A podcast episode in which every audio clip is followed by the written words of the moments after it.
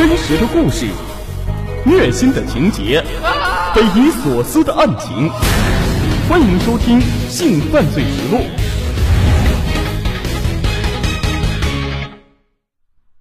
相见恨晚，啊，对，这就是马杰和翟美玲的爱情。从民政局回来，看着大红的结婚证书，马杰的眼泪差点掉下来。幸福来得太汹涌，一时难以消化。翟美玲深深的吻他，感慨终于找到了真命天子。他叹息：征婚其实好冒险，谁知道会有什么样的男人来应征呢？可苍天有眼，既然送来了你，马杰，你信不信？从第一眼见你，我的爱就开始了。哎，信，当然信了。谁说夫无双至呢？爱情、婚姻、金钱，马杰是偏偏大丰收啊！翟美玲让马杰留在海南，他计划投资水产品加工公司，交给他管理。他说呀。马杰，你一定要好好做，别辜负我哦。其实开不开公司，马杰才不在乎呢。他就想这样跟翟美玲白头到老，看他娇憨单纯的一颦一笑，他曼妙的身体躺在自己的怀里，那可是他梦里都笑醒的画面呢。晚上，翟美玲约朋友做 SPA，临走前呢，他给马杰煮好牛奶。叮嘱一定要趁热喝下去才睡觉，这是多么的体贴的小娇妻呀！可是，一直等到零时，翟美玲还没回来。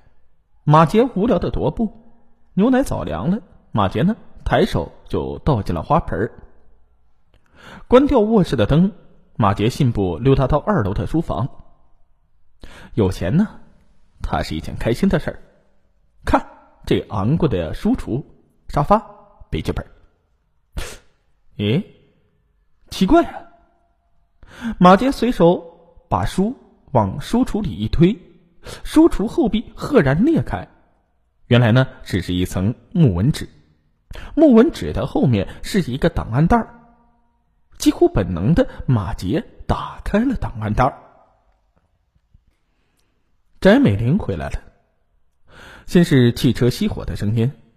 然后脚步声和交谈声从门口由远而近，是翟美玲和他舅舅。马杰紧紧的攥住档案袋，屏息藏在书桌之后面，一颗心几乎要跳出胸腔的。翟美玲和他舅舅，不，他叫他老胡，两人站在书房拐角处的楼梯口交谈。再拖下去的话，房租就要到期了。明天吧，我让他明天开车出门。翟美玲的声音。老胡压低声音：“嘘，小声点儿，万一他听到。”翟美玲轻佻一笑：“哼，我给他的牛奶里加了安眠药，你放心的去车库好了。注意啊，他也许会检查刹车系统。”你手脚专业点别栽了。老胡嘿嘿笑，嘿嘿嘿嘿，明个儿你就又成娇滴滴的小寡妇了。这次能赔多少啊？六十万块钱吗？翟美玲扑哧一声笑出声来，她说：“人家跟着你满世界到处跑，累也累死了，你倒只想这分钱。哎呀！”上次广东那个死鬼，你都不知道他有多难缠。马杰全身哆嗦呀，摇摆中书桌上的笔筒倾倒，一阵惊天动地的散落声。老胡和翟美玲厉声喝问：“谁？”毫不犹豫，马杰推开窗户，从二楼跳了下去。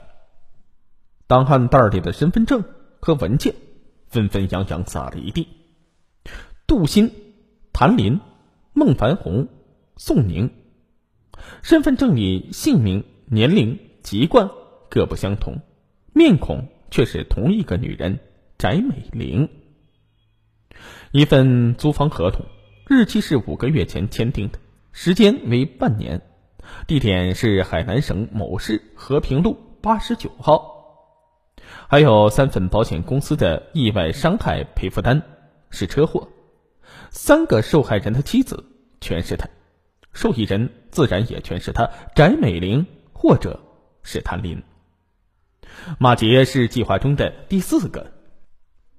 落地的时候，马杰听到自己的骨头碎裂的声音，很脆，很响。他感到窒息，跌跌撞撞的往路口跑。警察，警察，救命！老胡和翟美玲的车追来，车灯已经照上马杰的头。寒风料峭的街头，了无人影。马杰疯了一样的跑，沸腾的几乎爆炸。他大声呼喊：“救命！救命！”不一会儿，他隐约的感觉到。前面驶来一辆巡逻车，马杰慢慢的倒下，明灭闪烁的灯光里，一切都模糊了。这个故事啊，可能很多听友说，这不就是个故事吗？这哪是什么真实的案件、真实的案例呀？其实啊，这个还真的是一个真事儿，呃，是一个什么事儿呢？是一个病床上一个患者口述的。这里边这个马杰呢，他属于一个小混混，属于是不务正业的人啊。有一天呢，他就想着什么发财什么的啊，反正这个混混嘛也没有什么老婆孩子，就看到这个征婚启事，结果呢他就去征婚去了。之后啊，就像文中说的那样啊，他这个老婆其实啊就是一个骗子，专门啊骗保险的。还好呢，他那天牛奶没有喝，最后呢拆穿了。最后呢是虽然说是有。有这个巡逻车过来，但是老胡和这个翟美玲还是开车过去将他给撞倒了。他呢属于下半身整个下半身已经瘫痪了，呃，只能就说上半身能活动，但是下半身已经彻底的玩完。之后呢，老胡和翟美玲潜逃，现在呢还是没有抓到。哎呀，也不知道逃到哪儿去了，可能啊在其他地方进行作案呢。这个哥们儿啊，现在还在医院里躺着呢。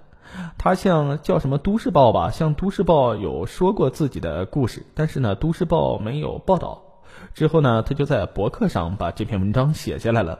其实呢，你要说这篇文章是真的，它就是真的；如果你说是假的啊，其实也是假的，因为坟头也分不清到底是真假。但是文章感觉的话，应该是真的，因为是毕竟毕竟啊是在那个法制频道里边的，这呢上面也写着它是一个真实的故事。希望啊，这个故事能给大家一个提醒啊！妄图得到美人，妄图得到钱，或者是不劳而获的，大家都要好好的想一想，弄不好就是一个陷阱呢。